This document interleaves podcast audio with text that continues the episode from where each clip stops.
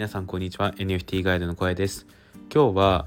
えー、狭いコミュニティで発信をするメリットについてお話ししたいと思います。はい。えっとですねえっ、と僕は普段ですね Twitter と Discord で、えー、いろいろ情報発信ああとブログですねでしています。でその中で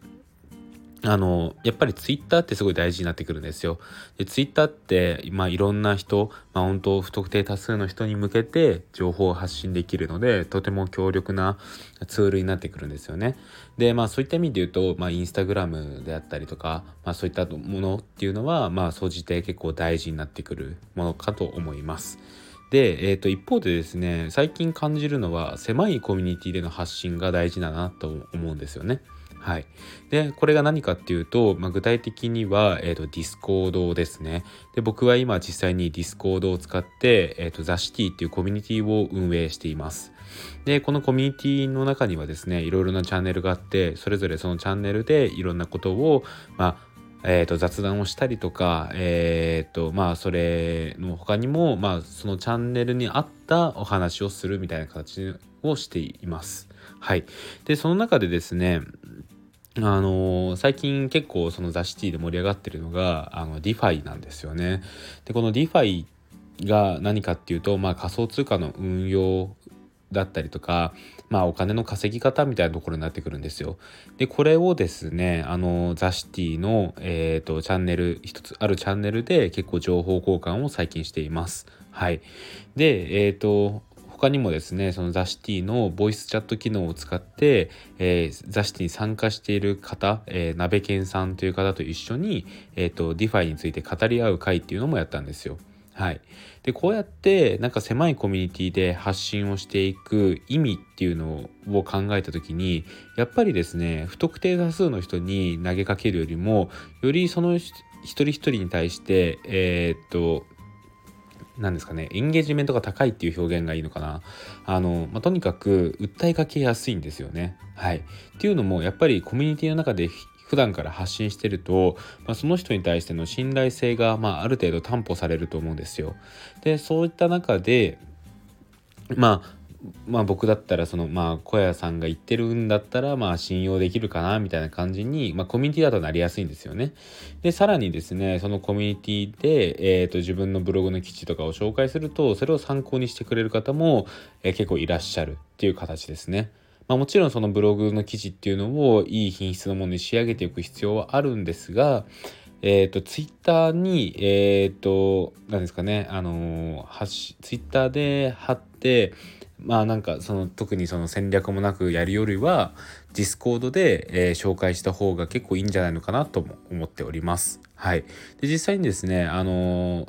そこ僕のブログから、えーと、D メールっていうその Web3 型のメールサービスを始めてくれる方がザシティ経由でいらっしゃったりとかあと DeFi を始めてくださる方がいらっしゃったりとかしますね。はい。まあ、こういったところで、えーと、狭いコミュニティの発信って結構大事になってくるかなと思っております。あの、もちろんですね、あの日々日々 Twitter であったりとか Instagram、もちろん参加者が多くて、まあ、いろいろな方の目に触れるものなので、そちらはそちらで大事になってくるんですけど、まあ、一方でですねもし余力があればそういう狭いコミュニティで発信をしてみるのもいいんじゃないかなと思います、まあ、具体的には僕が今言ったような NFT コミュニティもそうですしあとは Web サロンとかもそうですね。最近は月1000円で入れる Web サロンもたくさんあって、まあ、そういったところで共有できる部屋とかも結構あったりするのでそういったところでですねあの自分のブログを書いたらあげ,、ま、あげたよみたいなことをあげるのもいいと思いますで、あとは、あれですね、Twitter のコミュニティ機能も結構いいんじゃないかなと思います。あの、Twitter のコミュニティって、コミュニティによっては、あの、こういった、何ですかね、あの発信はやめてくださいみたいなのもあるんですけど特にそういう制限がないようなところもありますので、えー、そういったところを使って、えー、自分が有益だと思う、えー、ブログ記事などに関しては上げてみるのも一つありなんじゃないのかなと思います。はい、えこんな感じです。はい、えー、今日はですね狭いコミュニティで発信するメリットについてお話ししました。えっ、ー、とまあそのメリットに関してはえっ、ー、とまあ結論を言うと、えー、メリットはえー、とエンゲージメントの高いユーザーがそこにアクセスしてくれるっていうところですね。はい。えー、皆さんもね、是非、えー、狭いコミュニティの発信も心がけてみてください。はい。えーと、時間がちょっとあるので雑談なんですけど、えーと、実に1週間ぶりに今ラジオを収録しています。でまあ理由としては、まあ、ゴールデンウィークで、えーと、実家に帰っていたんですよ。実家に帰っているとですねなかなかその収録をする機会っていうのがなくてですねまあ結構まあそうですねあの親がいるっていうのもあって、まあ、親と話をしたりとか、まあ、親の 聞こえるところでラジオを収録するのがちょっと恥ずかしかったっていうのもありますね。でやっぱりですねあの1週間収録したいとちょっと自分の中で下手になってる気がします。はい、であのやっぱりこういうの積み重ねですね。あの1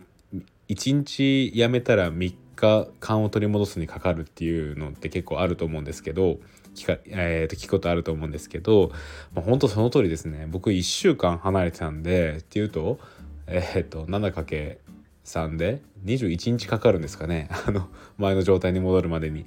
いややっぱり日々日々の発信が大事ですね。あの本当にサボらないように毎日頑張っていきたいなと思います。はい。皆さんゴールデンウィークいかがお過ごしでしょうか？えっ、ー、と僕はですね明日、えー、明日金曜日なんですけど金曜日は会社に行かないといけないので、えー、出社します、えめちゃくちゃ嫌です。嫌ですけど行ってきます。はい。あとはですねあのブログ記事も明日1本あげれたらいいかなって感じがします。最近はですね結構なんだろうなあの読まれる記事ってどういう記事なんだろうっていうのをすごい考えながら作っています。で今まではなんか自分のなんですかね、インプットをアウトプットする場としてブログを使ってたんですけど、あの、ここからはですね、よりマネタイズできるように読まれる記事の作り方っていうのを考えながら作っていきたいなと思っております。はい。そんな感じですね。あのー、ちょっとしばらくはあの聞きづらいような放送が続くかなとも思うんですけどぜひぜひ、えー、できればお付き合いいただければと思います。はい、えー、こんな感じで、えー、僕のラジオでは NFT、えー、Web3、えー、仮想通貨についての発信などをしております。えー、これからは毎日発信をしていきたいと思っております。えー、ブログもやっています。Google で小屋ブログと検索してみてください。1位に出てくるのが僕のブログです。えー、最近はですね、DeFi の始め方の記事なんかを載せているので、よろしければそちらもご参考にしていただければと思います。はい、えそれでは今日の放送はここで終わりたいと思います。ここまでのお相手は NFT ガイドの小屋でした。それではまた明日。バイバイ。